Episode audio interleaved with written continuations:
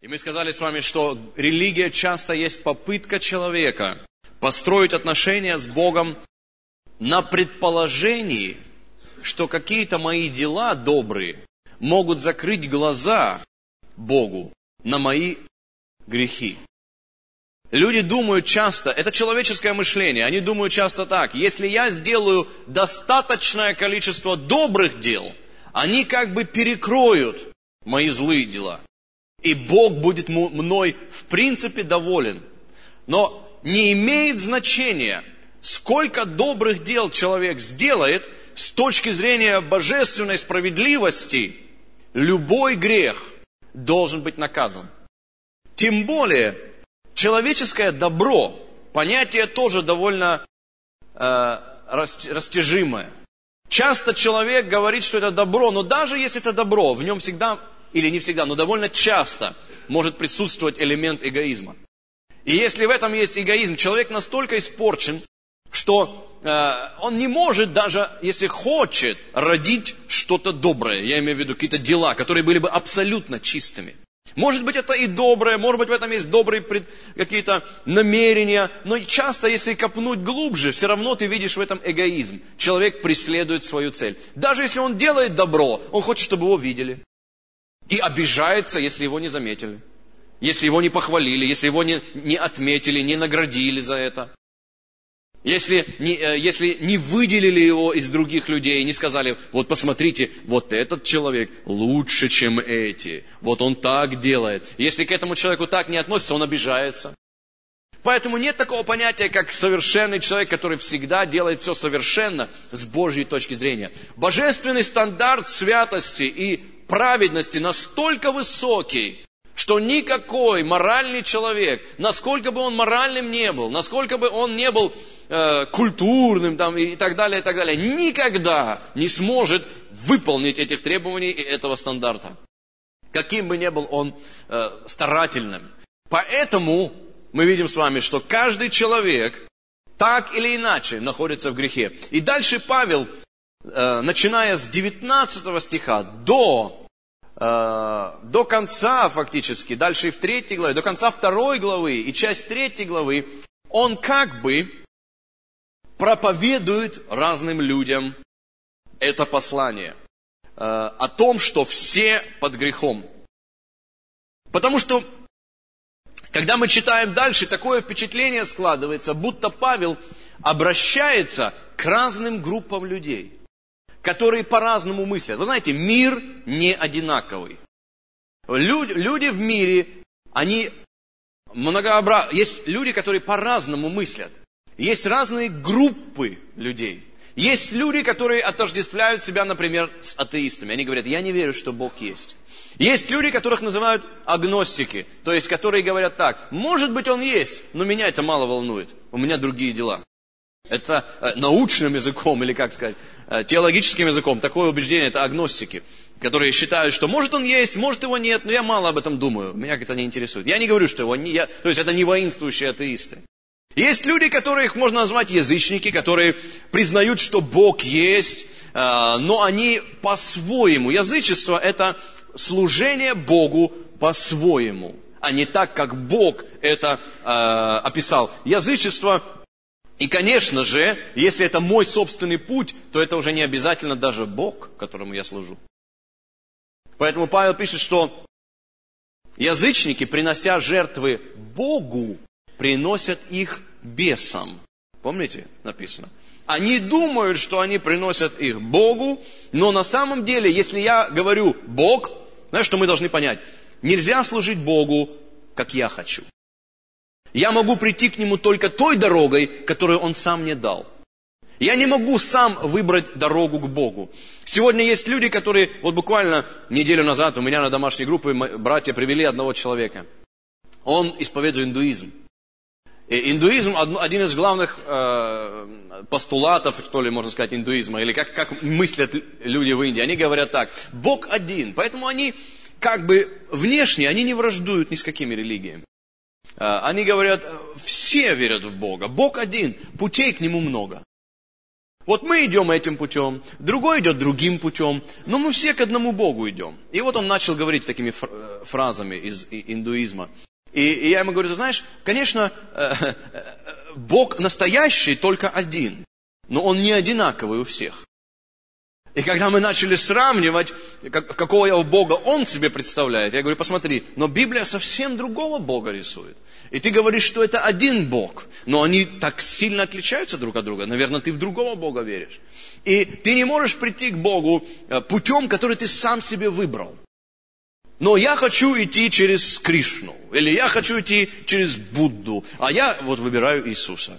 Так нельзя, потому что Иисус, я ему сказал, если ты веришь в Иисуса, и Он говорил правду, Он сказал, никто не придет к Отцу, как только через меня.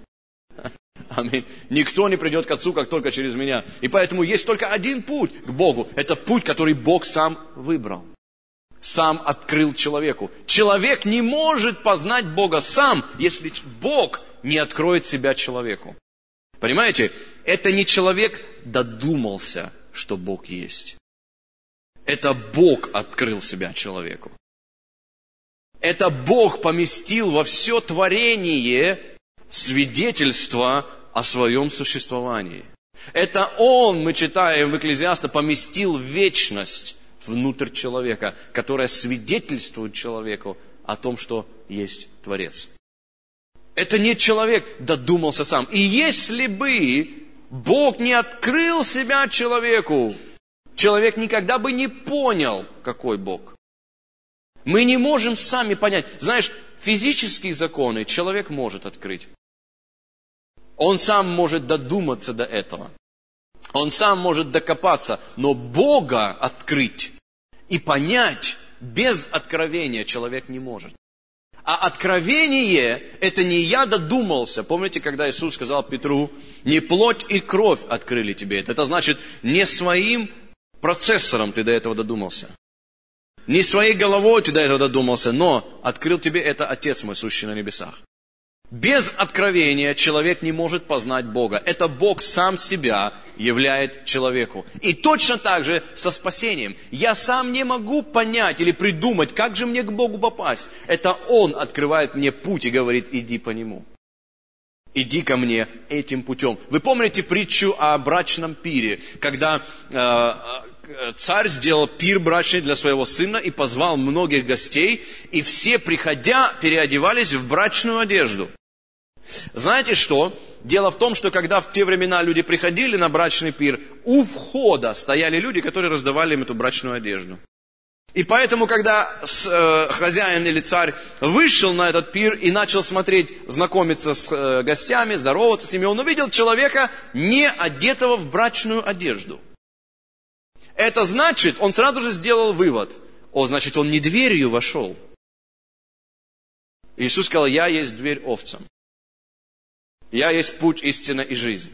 Значит, он не дверью вошел. И он говорит, всякий, кто не дверью входит, суть вор и разбойник. Есть только один путь, и если человек пытается другим путем прийти, этот путь не может его привести к Богу. И тогда, этот человек, тогда царь сказал, возьмите его, бросьте его во тьму внешнюю, где будет плач и скрежет зубов. Этот человек не был одет в брачную одежду, потому что он каким-то другим путем. И написано, он спросил у него, как ты попал сюда? И тот молчал. Он ничего не мог ответить. Вы знаете, некоторые люди говорят, когда я приду к Богу, да я ему как скажу, да где ты был тогда? А что ты делал тогда? А что ты мне тогда не ответил? Ты что тут меня судить собрался? А ты где был? Я обычно таким людям говорю, когда ты придешь к Богу, первый миллион лет ты парализованный лежать будешь. От страха. Ты забудешь, как тебя зовут и где ты родился. У тебя язык к гортани прилипнет когда ты увидишь Бога в Его славе. А вторую половину вечности ты будешь жалеть о том, что не принял Его на земле. И ничего ты там сказать не сможешь. Особенно в таком тоне.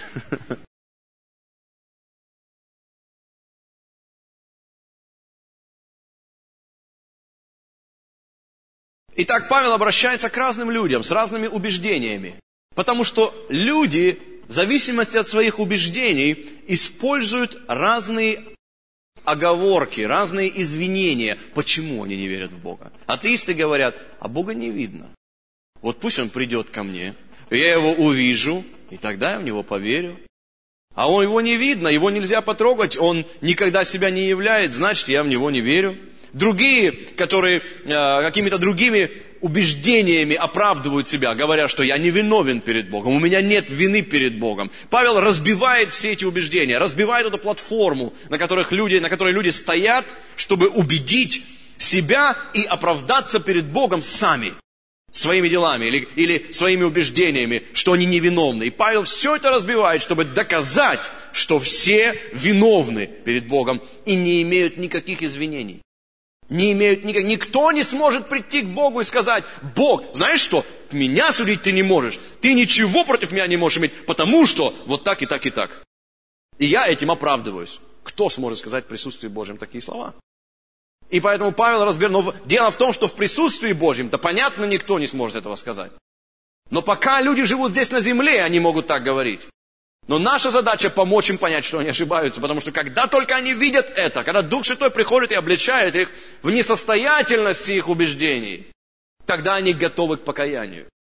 Тогда они готовы к тому, чтобы принять спасение. И первая категория людей, с которыми Павел начинает разбираться, это, ну, он, причем он на них меньше всего времени тратит.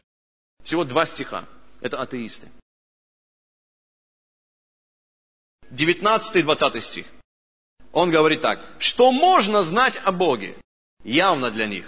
Потому что Бог явил им, ибо невидимая Его, вечная сила Его и божество от создания мира через рассматривание творений видимы, так что они безответны. Можно сказать, что он обращается к трем большим категориям людей. Первая категория – это атеисты, и он на них всего два стиха тратит. Другая категория людей э, – это люди, которые следуют языческим религиям, языческим ритуалам, пытаясь таким образом угодить Богу.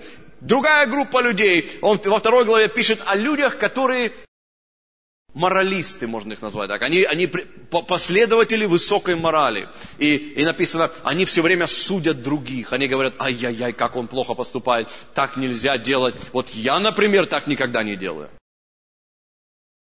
Но Павел говорит этим людям, как ты, вы слышали когда-нибудь таких людей, вы им проповедовали Евангелие, они говорят, ну я, мне не в чем каяться. Мне не в чем каяться, я не убил, я не украл, я не вон как тот там с соседней улицы, он наркоман, который там всех грабит. Я же не такой, чем мне каяться? Что таким людям скажешь? Павел говорит, как ты думаешь избежать Божьего суда, осуждающий, ты осуждаешь тех, кто так делает, а сам делаешь то же самое. Такие люди могут сказать, э-э-э-э, я не делаю то же самое. Я никого не убиваю, ничего не ворую. Ну, во-первых, они врут. Начнем с этого. Конечно же, они воровали. Может, не убивали, но воровали. У нас в стране никто никогда не, не может сказать, что он ничего не воровал. Может быть, в Америке были такие люди. Но только не у нас, или в Европе где-нибудь. Но даже если Библия не говорит, вернее, Ветхий Завет говорит, не укради. Но, но, но и Ветхий Завет говорит не только не укради, но и не пожелай. Поэтому в этом свете сразу все становится на свои места. Кто-то говорит, а я не убивал никого. Ну, молодец, что ты никого не убивал. Но, но, но, но ты ненавидел брата своего напрасно. А это суть человека-убийца. Разве вы не читали? Если ты ненавидишь брата своего напрасно, ты суть человека-убийца. Да, некоторые люди не убили только потому, что боялись. Не потому, что они любят людей. Знаете, сколько людей думают, убил бы его. Ты думал так? Дело в том, что грех – это ведь не только действие, это еще и мысль. Грех – это не только поступок, это и то, что ты думаешь. И, дорогой мой, для тебя у меня есть особая новость. И это входит в студенческую оплату тоже. Так что не переживайте. Это бонус. Знаешь, какая новость? Твои мысли на небе звучат так же громко, как и твои слова. О, Вот почему филиппийцам 4 главе написано о том, что доброе, что чисто, что справедливо, что достославно, достославно, что добродетели, похвала, о том помышляйте. Твои мысли на небе звучат так же громко, как и твои слова. Грех это не только действие, и это не только мысль, это еще и состояние души. Грешники, вы знаете, я сейчас скажу еще одну фразу. Грешники, они грешат, э, они грешники не потому, что они грешат, а они грешат, потому что они грешники. Грешники, грешники, не потому, что они грешат, а потому, что они, а они грешат, потому что они грешники. Это их природа. Они по-другому не могут. Это то, что Библия называет ветхой натурой или адамовской природой, которая живет внутри человека, и об этом мы будем говорить позже, когда будем разбирать шестую главу. Итак, Павел как бы разбирается с этими людьми, и он начинает с атеистов, и говорит, что эти люди знают то, что можно знать о Боге, потому что Бог это явил, это явно для них. Атеисты не могут использовать свой главный аргумент, что Бога не видно, чтобы оправдывать свое неверие и свое нежелание каяться перед Богом. Потому что здесь написано, что свою невидимую часть, то есть свое божество, Бог явил через свое творение. Когда мы смотрим на творение, мы понимаем, что есть Творец. Надо быть очень-очень-очень глупым человеком, чтобы верить, что мир, Вселенная произошли сами собой. Я читал исследования, ученые говорят, что если бы Земля была ближе к Солнцу, совсем чуть-чуть, жизнь была бы невозможна. Если бы она была чуть дальше, тоже была бы невозможна, мы бы все замерзли. Если бы ось наклона Земли была чуть-чуть другой, буквально доля градуса, жизнь была бы невозможна. Если бы состав атмосферы Земли был бы чуть-чуть другой, жизнь была бы невозможна. И эти люди после этого убеждают нас в том, что все это случайно. Знаешь, если, если бы я сейчас вам сказал, мы сидим вот в этом доме, посмотрите, да, в этом здании, какая красивая люстра. Как все слажено, как все тонко, как все красиво сделано, какая гармония и симметрия, да? И я бы вам сказал, знаете, как эту люстру сделали? Взяли два пуда или там сколько, не знаю, 10 пудов, там 200 килограмм там, меди или не знаю, с чего она сделана. Расплавили, взяли стекла, мешок, там еще чего-то, там еще железо, там, не знаю, и так далее. Вот, все это в одну кастрюлю вылили, расплавили, а потом, закрыв глаза, выбросили. И она и застыла вот такой прекрасной люстрой. Нечаянно, случайно, совершенно. Это просто э, нечаянное, случайное событие. Вы знаете, я слышал про таких художников, которые так рисуют. Э, э, авангардисты их называют. Они спиной становятся к полотну и назад краску бросают, и потом продают за миллионы долларов. Не, правда, я не шучу. Это считается пик искусства. Да, но, но, но, тем не менее, тем не менее, мы понимаем, глядя на все это, откуда ты знаешь, что есть кто-то, кто это сделал. Ну, потому что если у тебя есть хоть немного разума, ты понимаешь, ну, такое случайно не могло произойти, правильно? Потому что видна рука чья-то, кто-то к этому прикоснулся, потому что ум человека отобразился в этом. Его таланты в этом отобразились. Вы знаете, что симметрии, гармонии, единства в природе в миллиарды и миллиарды и миллиарды раз больше, чем в этой люстре. Но люди, глядя на творение, по-прежнему утверждают, Бога нет. Кто-то говорит, ну невозможно же доказать абсолютно точно, что Бог есть. Да, но невозможно и абсолютно точно опровергнуть. Хотя бы 50-50 должно быть. 50 на 50. Хотя бы. Хотя бы ты должен допустить, может быть есть, может быть нет. Но не можешь ты говорить, что его нет. Если ты говоришь, что его нет, значит ты хочешь, чтобы его не было. Или ты хочешь, чтобы было так, потому что тебе так легче жить. Я помню один раз с одним человеком разговаривал в, э, не в метро, а в поезде. Я ехал из города в город, и он физик. А, и вот мы так начали беседовать, беседуем, беседуем, и как-то между делом начали разговаривать о вере, я начал чуть-чуть свидетельствовать. И, ну, а он физик, он сразу начал, знаете, все, да ну, Бога нет, там все законы природы, он и так далее. Ну, я, конечно, не, не математик и не физик, но что-то я знаю про несоответствие теории эволюции. Ну, я начал ему одно, другое говорить, опять же, из тех же самых законов, что не может быть, потому что так, не может быть, потому что так. И, и в конце концов, я, я, конечно, не могу сказать, что я его убедил языком науки, но, по крайней мере, мы пришли к такому моменту, когда он должен был сказать, ну хорошо, может быть его нет, но может быть он и есть. И когда мы подошли вот к самому такому моменту, когда он должен был ну хотя бы допустить, что Бог есть, он сказал, он посмотрел на меня и сказал, все равно его нет. И мне стало сразу все ясно. На самом деле, в глубине души, они знают, что Бог есть. Или, по крайней мере, подозревают, или догадываются так. Или, или у них хотя бы какие-то есть, но все-таки, может быть, есть. Но они не хотят это верить. Все равно они говорят, нет доказательств. Нет, не то, чтобы доказательств нет. Нет желания верить. Потому что, когда они верят, что его нет, это тоже вера. Потому что нет абсолютных доказательств, что его нет. Так же, как может быть и нет абсолютных доказательств, что он есть. А вы знаете, почему Бог так сделал? Чтобы нужно было к нему прийти не через доказательства и через голову, а через веру сердца. Через веру сердца. Если бы через доказательства можно было прийти к Богу, то только профессоры могли бы быть верующими.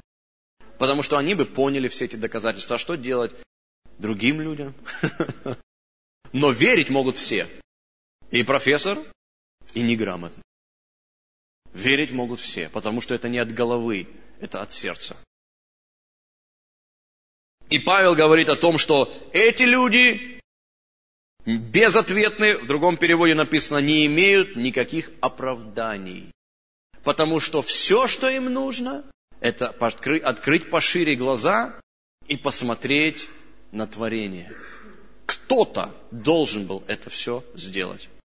Кто-то должен был а невероятный, не, неохватный. Вы знаете, что Вселенная, ее невозможно даже измерить. По человеческим меркам мы даже не можем себе представить, насколько велико творение.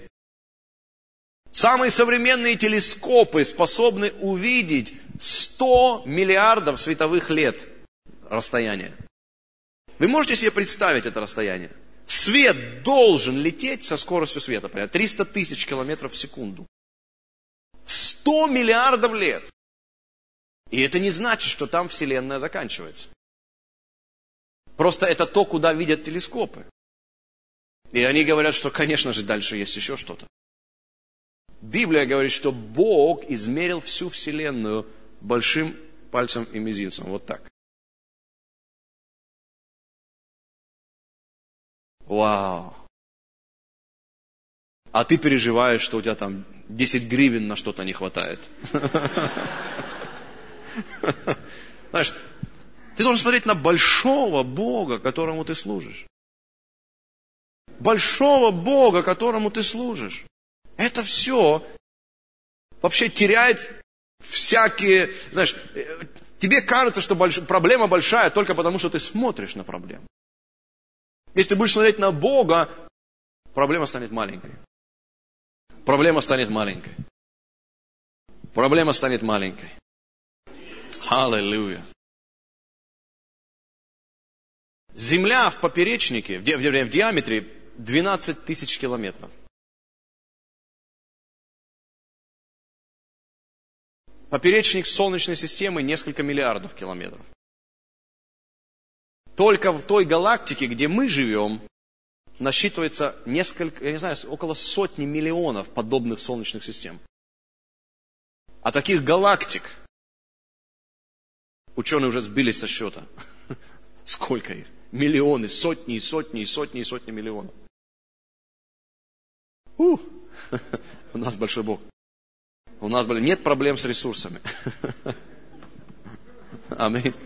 У Бога есть все в избытке. Аминь. Вся проблема в голове. Она не в Боге, она в нашем мышлении. У Бога всего в избытке. У него нет ни в чем недостатка. Писание говорит, царство его всем обладает. У, у, у, в Божьем словаре такого слова дефицит нету. Ну, нет такого слова у него. У него не было... Знаете, что Бог делает, когда у него что-то заканчивается? Если даже у него что-то... У него ничего не заканчивается. Но если вдруг он из ничего опять это творит. Он берет пустоту и превращает ее в то, что ему нужно. У Бога никогда ничего не заканчивается. А теперь вспомни самого себя, да, у тебя заканчивается кетчуп, ты его водой разбавляешь. Да? У тебя шампунь заканчивается, ты ее должен тоже сполоснуть, чтобы ничего врагу не досталось. Можно сразу сдавать эти бутылки. Майонез закончится, ты все этот отряд баночек выстроишь на окно. Вдруг там цветочки можно посадить. Надо мыслить как Бог. Масштабно. Аминь. Мы же Его дети. У нас большой Отец. Аллилуйя. Аминь. Слава Богу. Слава Богу. Аллилуйя. Итак, здесь написано о Боге, Творце. И Павел разбивает убеждения атеистов о том, что они имеют, имеют какие-то оправдания перед Богом в связи с тем, что его не видно. Павел говорит, дорогие, откройте глаза, посмотрите на творение, и вы увидите, что Бог есть. И поэтому вы не имеете никаких извинений.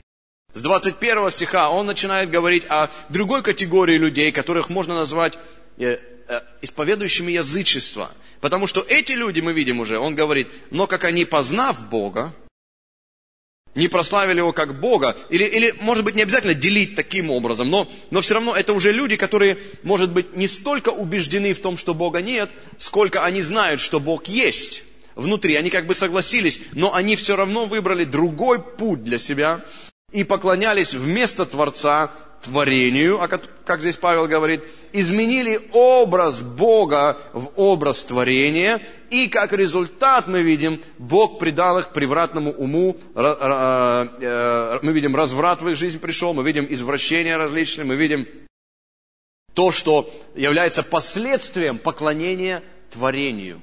Когда, понимаете, Бог сотворил человека с нуждой кого-то, кому-то поклоняться.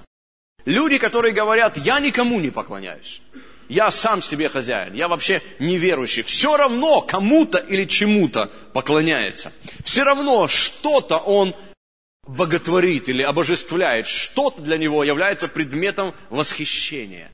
Предметом, который вызывает у него только самое лучшее э, представление. Или, или это его собственное «я», или это мамона, или это э, слава человеческая. Есть что-то, чего он жаждет больше всего на свете. И этому он поклоняется. И здесь написано, что когда люди, определенная категория, поняла, что Бог есть, они выбрали для себя все же не поклоняться этому славному Богу, но они выбрали для себя искать удовлетворение в том творении, которое Бог дал человеку для наслаждения. Бог сотворил все видимое и невидимое. Он сотворил землю для твоего и моего наслаждения. Он сотворил все в этом мире для того, чтобы ты и я были благословлены этим. Аминь. Но Он не сотворил это для того, чтобы ты и я этому поклонялись. Он сотворил нас, чтобы мы поклонялись Ему. И когда человек поворачивает свою спину к Богу, он неизменно начинает поклоняться сотворенному чему-то. И тогда в его жизнь, здесь, здесь Павел открывает причину, почему зло наполнило людей – Потому что когда они отвернулись от Бога, который есть свет, когда они повернулись к Нему спиной, тогда они лишили себя сами света, их разум, извратившись, начал побуждать их к тому, чтобы делать все превратное. И дальше он пишет о том, что эти люди исполнены всякой неправды. Почему? В 28 стихе. Потому что не заботились иметь Бога в разуме. Потому что отказались принять его и признать, вместо этого повернулись лицом к творению и начали поклоняться тому, что в принципе должно было служить. Бог создал творение, чтобы ты им управлял и распоряжался. Бог создал землю, и когда Он сотворил человека, Он не сказал земле, господствуй над человеком. Он и всему творению. Он сказал человеку, ты управляй и господствуй над всем творением. Наполняй, плодись, э, умножайся, наполняй землю, владычество ей. Это Бог сказал человеку. Но этот человек мог выполнить только находясь в единстве с Богом. И когда человек совершил предательство, когда Адам и Ева согрешили, когда они впали в грех и были отделены от Божьей жизни, а, и, и мы знаем, что Бог сказал им, смертью умрете, если сделаете то, э, будете непослушными, да? И что с ними произошло? Они не умерли сразу, да? Они продолжали жить и жили довольно долго, 900 с лишним лет, нам бы так жить всем. Но Писание говорит, что они умерли. Но о какой смерти идет речь? О духовной. Смерть, с библейской точки зрения, это не прекращение существования, это отделение. Когда человек умирает физически, он же не прекращает существовать. Он просто отделяется от физического мира. Он больше не в этом физическом мире. Он никак не может контактировать с этим физическим миром. Он отделен. Но он же не прекратил существование. Он не прекратил свое существование. Поэтому, когда мы говорим о духовной смерти, это не значит, что дух человека, который в грехе, прекращает свое существование. Это значит, что дух человека мертв для Бога, отделен от Бога. В его духе больше нет жизни Божьей. Бог и его природа – это жизнь. И когда внутри человека нет Бога и Божьей жизни, там есть тьма, и там есть природа дьявола. И эта природа именно то, что унаследовал Адам, пойдя за своим новым господином. Потому что мы читаем в Римлянам 6 главе, кому вы повинуетесь, того вы и рабы. Когда человек послушал дьявола, он стал его рабом.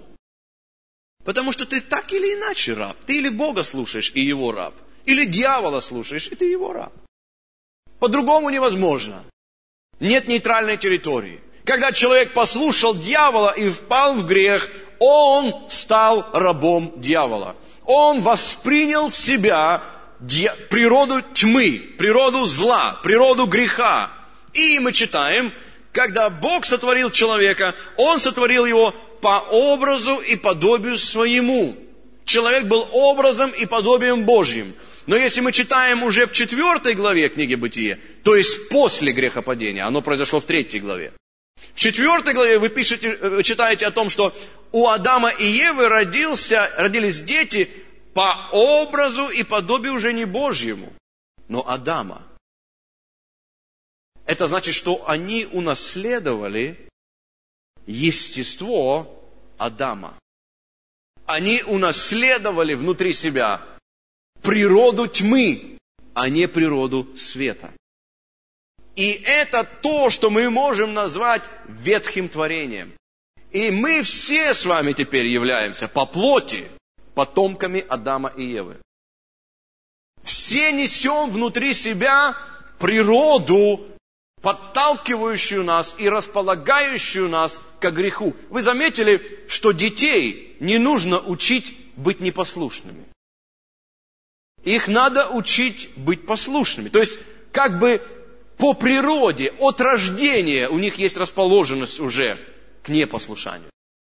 Их не нужно учить, э, как правило, плохим, ну, каким непослушанию, там, бунту или еще каким-то вещам. А это уже само собой в них проявится. Но учить и прививать им нужно другое что-то. То есть то, что, может быть, не совсем соответствует природе естественной, наклонностям естественным. Поэтому человек несет по-прежнему в себе это. И это то, что называется плоть, это то, что называется ветхое творение, это то, что называется природа Адама. Эта природа делала нас рабами дьявола и рабами греха, потому что внутри нас жила эта природа, о которой Павел говорил, я нахожу в себе закон. Когда хочу делать доброе, прилежит мне злое. Когда хочу, чтобы получилось хорошо, получается плохо. Когда хочу, чтобы было лучше, получается как всегда. Почему так? Потому что внутри нас живет закон, внутри нас живет эта природа, которая провоцирует нас, которая предрасположена к тому, чтобы проявлять не характер Бога, но характер другого Отца. Думаете, что сказал Иисус, пришедшим к, его, к нему иудеям? Они говорили, Авраам наш отец. Он сказал, ваш отец дьявол. Что он имел в виду? Он имел в виду, что если человек не родится свыше и не воспримет в себя новую природу, значит, он по-прежнему несет в себе природу Адама. И поэтому Иисус сказал Никодиму, должно тебе родиться свыше. Должно тебе родиться свыше. И поэтому теперь, если ты рожден свыше, все ветхое прошло. Теперь все новое. Не отождествляй себя с этой старой греховной природой. Ты не она больше. Ты был она, а теперь ты новое творение во Христе Иисусе. Ты умер для греха, как говорит Библия. Ты был отделен от этого. Помните, что смерть это отделение. Ты умер. Помните, Павел пишет в 6 главе Римлянам, неужели вы не знаете, что мы, крестившиеся во Христа, в смерть его крестились? То есть, и дальше он пишет, что, что Христос умер, то умер однажды для греха. Он был отделен от греха, и ты умер вместе с ним для греха, для твоей ветхой природы. А ветхая природа, написано, была распята со Христом на кресте.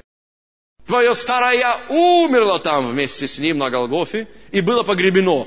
И когда ты воскрес вместе со Христом, это не старая плоть опять воскресла, слава Богу. Это новое творение во Христе воскресло. Новый человек имеющий жизнь Бога внутри себя, как природу. Теперь твоя природа уже не старая, это новая природа. В духе у тебя жизнь Божья. В духе у тебя храм Духа Святого. Присутствие, слава Божья, Христос. Вот какой ты внутри, сотворенный заново. Новый. Аллилуйя.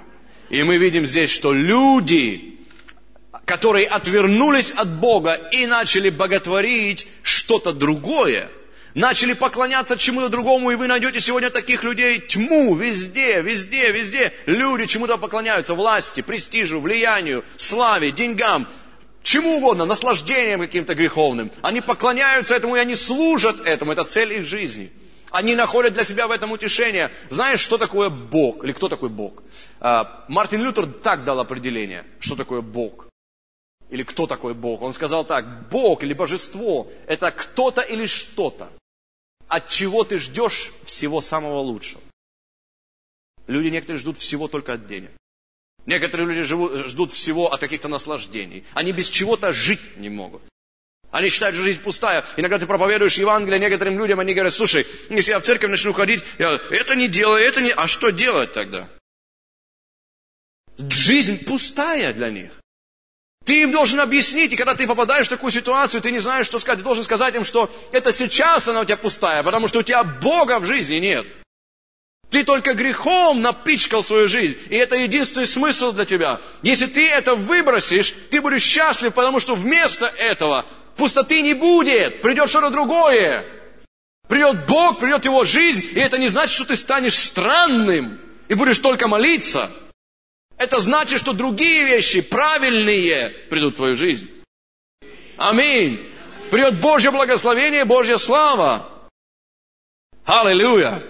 И поэтому Павел объясняет, каким образом зло начало умножаться на земле. Мы видим здесь, что Павел пишет, эти люди, которые не заботились о том, чтобы иметь Бога в разуме, отвернулись от Бога и поклонялись творению, вместо Творца поклонялись всему тому, о чем мы с вами говорим, деньгам, славе и так далее, и так далее. Из-за того, что свет Божий померк в них. Другая природа вошла в них. Мы читаем, что они исполнены, то есть не просто делают.